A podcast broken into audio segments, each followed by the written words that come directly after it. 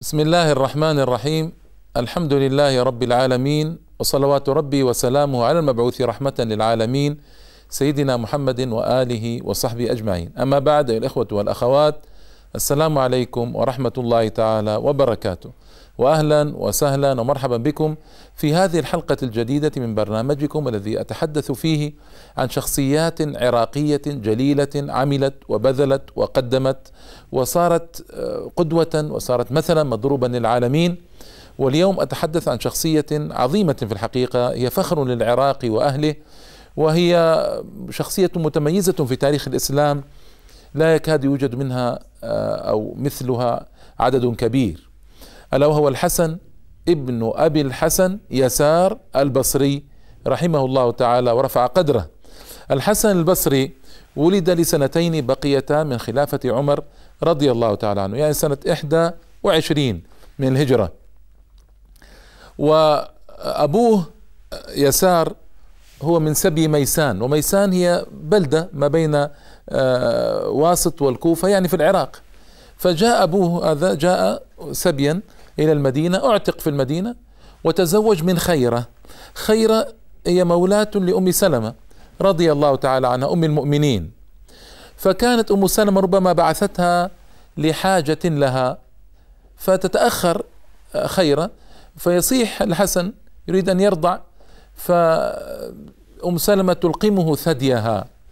طبعا لا لبن فيه فربما در عليه شيئا فيسكت الصبي. وقيل إن البركة التي كانت في الحسن والفصاحة التي كانت في الحسن من ذلك الذي در عليه من الثدي المنسوب إلى نبي الله صلوات ربي وسلامه عليه. وكانت أمه خيرة تخرج به إلى الصحابة رضي الله تعالى عنهم جميعا وتطلب منهم أن يدعوا له.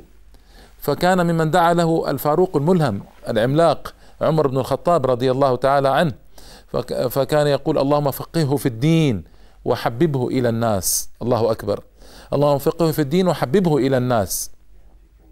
ف وكان الصحابة أيضا يدعون له ونشأ بين الصحابة رضي الله تعالى عنهم. وفي كنفهم وتحت عينهم خاصة عثمان رضي الله عنه وعلي رضي الله تعالى عنه. ونشأ أيضا في وادي القرى منطقة شمال مدينة رسول الله صلى الله تعالى عليه وسلم ممتدة إلى قريب من تبوك.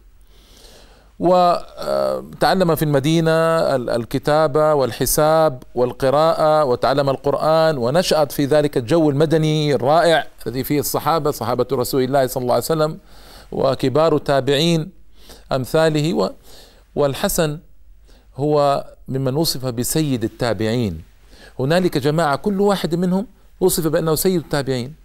الحسن وصف بأنه سيد التابعين سعيد بن جبير وصف بأنه سيد التابعين سعيد بن المسيب يوصف بأنه سيد التابعين أبو إدريس الخولاني يوصف بأنه سيد التابعين أبو مسلم الخولاني يوصف بأنه سيد التابعين. هؤلاء كبار العظماء من التابعين. أيضا هو من أحد الزهاد الثمانية الذين كان منهم مسروق ابن الأجدع اليماني وكان منهم عامر بن عبد قيس العراقي وكان منهم سعيد بن جبير وكان منهم سعيد بن المسيب والحسن البصري وأبو إدريس الخولاني. مجموعة من كبار التابعين هم ثمانية انتهى إليهم الزهد وكانت إليهم الرئاسة في الزهد والعمل الصالح رحمة الله تعالى عليهم ورضي عنهم. والحسن كان موصوفا بطول الحزن وكثرة البكاء. كان هذا طبعه رضي الله تعالى عنه. وهذا ناشئ من تدبره القرآن ونظره في سنن الله تعالى وخوفه الشديد من الله تبارك وتعالى. فكان يكثر من البكاء ويكثر من الحزن الطويل حتى إنه عندما يرى كأنه حديث عهد بمصيبة. وكان يقول يا ابن آدم والله لئن قرأت القرآن وتدبرت ما فيه لا يطولن في الدنيا حزنك. وليشتدن بكاؤك. وهكذا مثل هذه القضايا التي هو في الحقيقة كان متميزا فيها للغاية وكان معروفا بهذا رحمة الله تعالى عليه. كان ذا شخصية أيضا فيها توازن وتوازن كبير فهو عالم على أحسن ما يكون العلم روى له الإمام أبو داود والترمذي والنسائي وابن ماجة وكان له طبعا فقه وفقه كبير مستند إلى كتاب الله وسنة رسول الله صلى الله عليه وسلم. وكان له تلاميذ يدرسون عليه العلوم الشرعية ويدرسون أيضا عليه العلوم القلبية. وأيضا كان مجاهدا شجاعا موصوفا بالشجاعة العظيمة رحمة الله تعالى عليه. وكان له جوانب أخرى سآتي عليها إن شاء الله. فهو اذا متوازن عظيم التوازن في شخصيته في الحقيقة. آه، من ناحية الطلاب كان له طلاب كثر في العراق في البصرة وكان له مجلس خاص يدرس فيه العلوم القلبية. يحضر من هذا المجلس؟ من يحضره؟ يحضره مطرف ابن عبد الله بن الشخير ومطرف ابن عبد الله الشخير يعني إمام. يحضره عبد الواحد بن زيد إمام أهل البصرة مشهور. يحضره عمرو بن عبيد الذي اعتزل بعد ذلك وصار من رؤوس المعتزلة. مشهور عمرو بن عبيد مشهور جدا. يحضره أمثال هؤلاء العظام الكبراء الذين كان كل واحد منهم مضروبا به المثل في زهده وفي إقباله على على شأنه وإقباله على الله وعلى الدار الآخرة. فكان يجتمع بهم في بيت من البيوت يتذاكرون هذه العبادات القلبية، فإذا سئل سؤالا في الفقه أو الحديث أو التفسير يتبرم من السائل ويقول نحن اجتمعنا مع إخواننا هنا من أجل نتذاكر في هذه القضايا. ويحيل السائل إلى المسجد لأن المسجد هو الذي يدرس فيه العلوم الشرعية من فقه وحديث وتفسير ولغة وكان إليه المنتهى في اللغة بالمناسبة كان فصيحا جدا وكان بليغا وكان عالما بلغة العرب.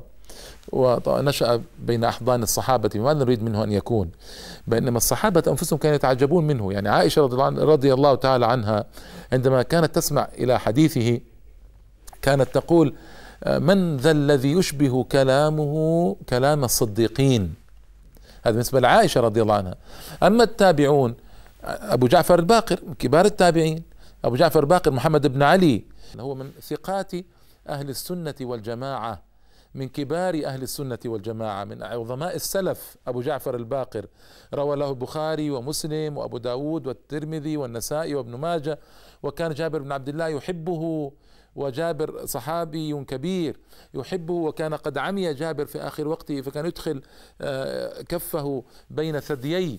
الباقر ويحضنه ويبكي آه، رضي الله تعالى عن جابر ورحم أبا جعفر الباقر. المهم فكان الباقر إذا سمع كلام الحسن البصري أو إذا سئل عنه قال ذاك الذي يشبه كلامه كلام الأنبياء. ذاك الذي يشبه كلامه كلام الأنبياء. وكان أحد السلف يقول كان والله الحسن البصري إذا تكلم آه، فكأنما يخرج اللؤلؤ من فمه. وجاء أناس بعده وكان كانوا إذا تكلموا كأنما يخرج القيء من أفواههم. فكان مضروبا به المثل بهذا الكلام الفصيح الرائع الجليل. وكان مجاهدا فغزا سجستان وغزا كابل وبقي في تلك النواحي عشر سنوات. وكان كاتبا للربيع بن زياد كان هنالك آه، اميرا على خراسان بقي كاتبا عنده قلت لكم تعلم الكتابه في المدينة. ثم رجع سنة 53 من الهجرة إلى العراق واستوطن البصرة ونشر فيها علمه وأثر في أهل البصرة كثيرا وأحبوه وأحبه أهل المدينة. كل مكان ينزل فيه كان محبوبا لعل هذا من دعاء الفاروق رضي الله تعالى عنه. اللهم فقهه في الدين وحببه إلى الناس وحببه إلى الناس. من لطيف ما يروى عنه أنه كان مع الفرزدق آه، في جنازة. قيل انها جنازة أبو أبي رجاء العطاردي وقيل انها جنازة النوار امرأة الفرزدق التي طلقها يعني ليس هذا مهما لكن كان في جنازة مع الفرزدق. فكان الحسن على بغلة والفرزدق على بعير. فقال يا يا حسن إن الناس يقولون اجتمع في الجنازة خير الناس وشر الناس. يعني خير الناس هو الحسن وشر الناس هو الفرزدق الفرزدق كان معروفا ب يعني الشعر الذي فيه قذف المحصنات وفيه تشبيب بالنساء فقال لا تقل ذلك. فرب أشعث أغبر ذي ذي طمرين خير مني وهنالك من هو شر منك. ف آه، فعليك فقال عليك بالإسلام وشهادة أن لا إله إلا الله لكن معها إن معها شرطا فإياك وقذف المحصنات. فإياك وقذف المحصنات. قال هل من توبة؟ قال نعم. وأيضا هناك رواية أنه أن الفرزدق قرأ عليه بعض أبيات من الشعر. فيها التذكير بالله والتخويف من دار الآخرة وأن فرزق يخاف إن كان في الآخرة يجر بسلسلة ويرمى في النار. فبكى الحسن البصري حتى بل الثرى واحتضنه. وقال والله لقد كنت من أبغض الناس إلي وأنت اليوم من أحب الناس إلي. من هذه الأبيات تأثر الحسن البصري رحمة الله تعالى عليه. وكان من طبيعته يحب البعد عن الفتن. فهناك فتنة بن الأشعث وكانت فتنة خطيرة جدا في العراق وقتل فيها مجموعة كبيرة من العلماء. فلما جاءت مشكلة يزيد يزيد بن المهلب قام على مسلمة ابن عبد الملك وقام على الدولة الأموية وأرسلوا له جيشا واستعد أهل العراق كالعادة لمواجهة أهل الشام. كان الحسن البصري يقوم ويخطب ويحث الناس على ترك الفتنة. ولا ينشغلوا بهذا وأن هذا خطأ والانشغال به خطأ كبير. وكان يزيد المهلب يغضب من الحسن لأجل ذلك ويقول هذا الشيخ الضال المرائي يقول كذا وكذا ويحث الناس على الجهاد والقتال. حتى طبعا انخذل الناس عن يزيد وصارت مشكلة وقتل يزيد المهلب في وقعة حزينة. في الحقيقة وهم شجعان العالم. الموصوفين بشجاعة الضخمة يزيد هذا. وهذه كارثة كانت أيام الخوارج وأنا كنت أتمنى وأن هؤلاء العظام كانوا قد وجهوا للغزو لكانوا قد فتحوا الدنيا كلها آنذاك. لكن هكذا قدر وإنا لله وإنا إليه راجعون. واجتمع بالحجاج وكان أيضا الحسن من صفاته أنه كان يصدع بالحق ولا آه، يهمه آه، بعد ذلك ما يكون. اجتمع بالحجاج فسألوا الحجاج سؤالا. سؤال هذا السؤال في الحقيقة الغبي المتكرر يعني كثيرا على مدار التاريخ وسؤال غبي أنا أقول لأن لا وجه له. قال ما تقول في عثمان في عثمان وعلي؟ أولئك أمة قد خلت. يعني هذا سؤال غبي لأن أمة قد خلت ما لنا وما لها يعني ما, ما لنا وما هذه الأمم. فقال ما تقول في عثمان وعلي؟ قال أقول فيهما ما قاله خير مني عند من هو شر منك. قال من؟ قال موسى عندما سأله فرعون فما بال القرون الأولى؟ قال علمها عند ربي في كتاب لا يضل ربي ولا ينسى. الله أكبر. اسمعوا. علمها عند ربي في كتاب لا يضل ربي ولا ينسى. نعم. ما لنا وما هؤلاء لماذا نتعرض لعثمان ولعلي وللطبقة هذه؟ لماذا ما لنا وما لهم؟ أليس لنا عقول؟ الله يقول تلك أمة قد خلت لها ما كسبت ولكم ما كسبتم. ولا تسألون عما كانوا يعملون لا تسألون عما كانوا يعملون. فلماذا الخوض في الصحابة؟ لماذا التكلف؟ بالسؤال عن أحوالهم وما جرى بينهم من مشكلات، لماذا أيها الإخوة والأخوات؟ لماذا يجرؤ كثير من الضالين فيتعرضون للصحابة ويشتمونهم ويسبونهم ويضللونهم أعوذ بالله من ذلك المقام. ماذا لو جاءوا يوم القيامة وسألهم الله تعالى لماذا سببتم أصحاب نبي؟ ماذا ما هو الجواب بالله عليكم؟ ما هو الجواب؟ فالعاقل لا يشغل نفسه بهذا ويجعل نفسه فيما هو خلق له وهيأ له. كان الحسن رضي الله تعالى عنه ورحمه كان يروي عن أنس بن مالك حديث الجذع المشهور وهو جذع كان يتكئ عليه النبي صلى الله تعالى عليه وسلم عندما كان يخطب الصحابة بالمدينة.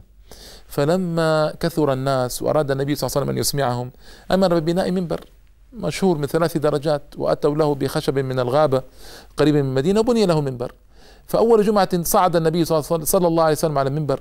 سمعوا للجذع حنينا كما تحن الوالهة على ابنها. سبحان الله العظيم.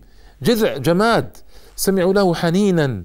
سمعوا له أنينا من فراق رسول الله صلى الله عليه وسلم حيث كان يتكئ عليه. فنزل النبي صلى الله تعالى عليه وسلم عن المنبر واحتضن الجذع. فهدأ الجذع. سبحان الله العظيم. يعني خشبة وهذه من معجزات رسول الله صلى الله عليه وسلم. حنت لرسول الله صلى الله تعالى عليه وسلم. فكان الحسن إذا آه، روى هذا الحديث عن أنس يبكي ويقول يا عباد الله آه، جذع يشتاق إلى رسول الله صلى الله تعالى عليه وسلم لمكانه من الله. فنحن والله أحق بالاشتياق إليه صلى الله تعالى عليه وسلم. نعم والله نحن أحق بالاشتياق إليه صلوات ربي وسلامه عليه. وكان يدخل إليه أصحابه فيجدونه نائما. فمرة دخلوا إليه فوجدوه نائما وبجوار رأسه سلة من خبز وفاكهة. فظلوا يأكلون. فلما استيقظ وجدهم يأكلون سر وفرح إخوانه. يفرح بأنهم يأكلون من أكله وكذا. ففرح وتبسم وقال آه، أو صديقكم لا جناح عليكم. طبعا هو يتأول الآية أو صديقكم ليس عليكم جناح أن تأكلوا جميعا أو أشتاتا. آه يا أيها الذين آمنوا إذا دخلتم بيوتا سلموا على أنفسكم تحية من عند الله مباركة طيبة. إلى الآيات المشهورة هذه المعلومة ثم آه، يبيح الله تعالى للناس الأكل من بيوت ذكرها وسماها بغير استئذان. منها آه، بيوت أعمامكم آه، أو عماتكم أو أخوالكم أو خالاتكم أو ما ملكتم مفاتيحه أو صديقكم. ليس عليكم جناح تأكلوا جميعا أو أشتاتا فإذا دخلتم بيوتا فسلموا على أنفسكم. إذا آه هذه يعني الصداقة والأخوة في الله. الإنسان لا حرج عليه إذا دخل بيت أخيه أن يأكل من بيت أخيه بغير استئذان. إذا علم أن أخاه يعني يطيب نفسا بذلك إذا علم أنه وصل إلى مرتبة من الأخوة مع أخيه أنه يأذن له بذلك لا بأس حتى لو ما استأذن يأكل. إن شاء الله تعالى لا يتحرج في ذلك. وكان الحسن رحمة الله تعالى عليه على شدة حزنه وخوفه من الآخرة لكنه كان يضبط أحوال من آه كما نقول تجاوز الحد في قضية الخوف. العلاء بن زياد العلاء بن زياد أحد البكائين الكبار مشهور بأنه يسمى أحد البكائين يلقب بأحد البكائين يعني آه علاء بن زياد وكان في البصرة وكان كبير القدر عابدا توفي سنة 78 رحمة الله تعالى عليه قبل الحسن البصري بثنتين وثلاثين سنة. فعلاء بن زياد جاء رجل من أهل الشام قال رأيت في المنام أنك من أهل الجنة رؤيا رآها أنه من أهل الجنة. فظل العلاء بن زياد قال لو جزاك الله خيرا على هذه الرؤيا لكن والله إنك قد زدتني ولها وزدتني تعبا. فظل العلاء بن زياد يبكي ويديم البكاء وكان يطوي أياما بلا طعام حتى كاد يموت. يعني هذه النفس الحساسة النفس العجيبة هذه النفس الشفوقة ذات الحساسية الكبيرة هذه. فيعني يقول يقول ظل أياما بلا طعام حتى كاد يموت. مجرد رؤيا رآها له أحد إخواني فبلغه بها. انظروا كيف هذه الحساسية سبحان الله العظيم. فطرق بابه الحسن فلم يجبه. قال افتح الباب فإني أنا الحسن. فلما سمع صوت الحسن فتح له تعظيما وإجلالا. فقال يا أخي ما لك؟ أقاتل أنت نفسك؟ أم بشرت بالجنة؟ وما الجنة؟ قال إن الله أعد لعباده ما أعظم من الجنة. يريد رؤية الله سبحانه وتعالى في الدار الآخرة ولا شك أنها أعظم من الجنة أعظم من كل النعيم للذين أحسنوا الحسنى وزيادة. الله أكبر. الذين أحسنوا الحسنى وزيادة الحسنى الجنة والزيادة هي رؤية وجه الله تعالى في الدار الآخرة وأعظم بها من منزلة ونسأل الله أن يرينا وجهه الكريم في الدار الآخرة إنه ولي ذلك والقادر عليه. فيا أخي أقاتل أنت نفسك أن بشرت بالجنة أو أن رؤيت رؤيت لك رؤيا بأنك من أهل الجنة؟ وما الجنة؟ فإن الله أعد لنا ما هو أعظم من ذلك. فما زال به حتى ابتدأ يأكل ويقصر عما كان فيه. فرحمة الله تعالى الحسن انظروا كيف كان يوجه الأمور ويضبط المشاعر عند بعض أصحابي الذين ربما تجاوزوا في القضية وما كانوا ما كان ينبغي لهم أن يصنعوا ذلك. مجاوزة مجاوزة الحد ومجاوزه القدر ما تصلح. لأن لأن الإنسان لابد أن يسير في الحياة متوازنا. يخاف من الله ويرهبه لكن في الوقت نفسه لا يصل إلى حد القنوط وحد تعطيل أعماله.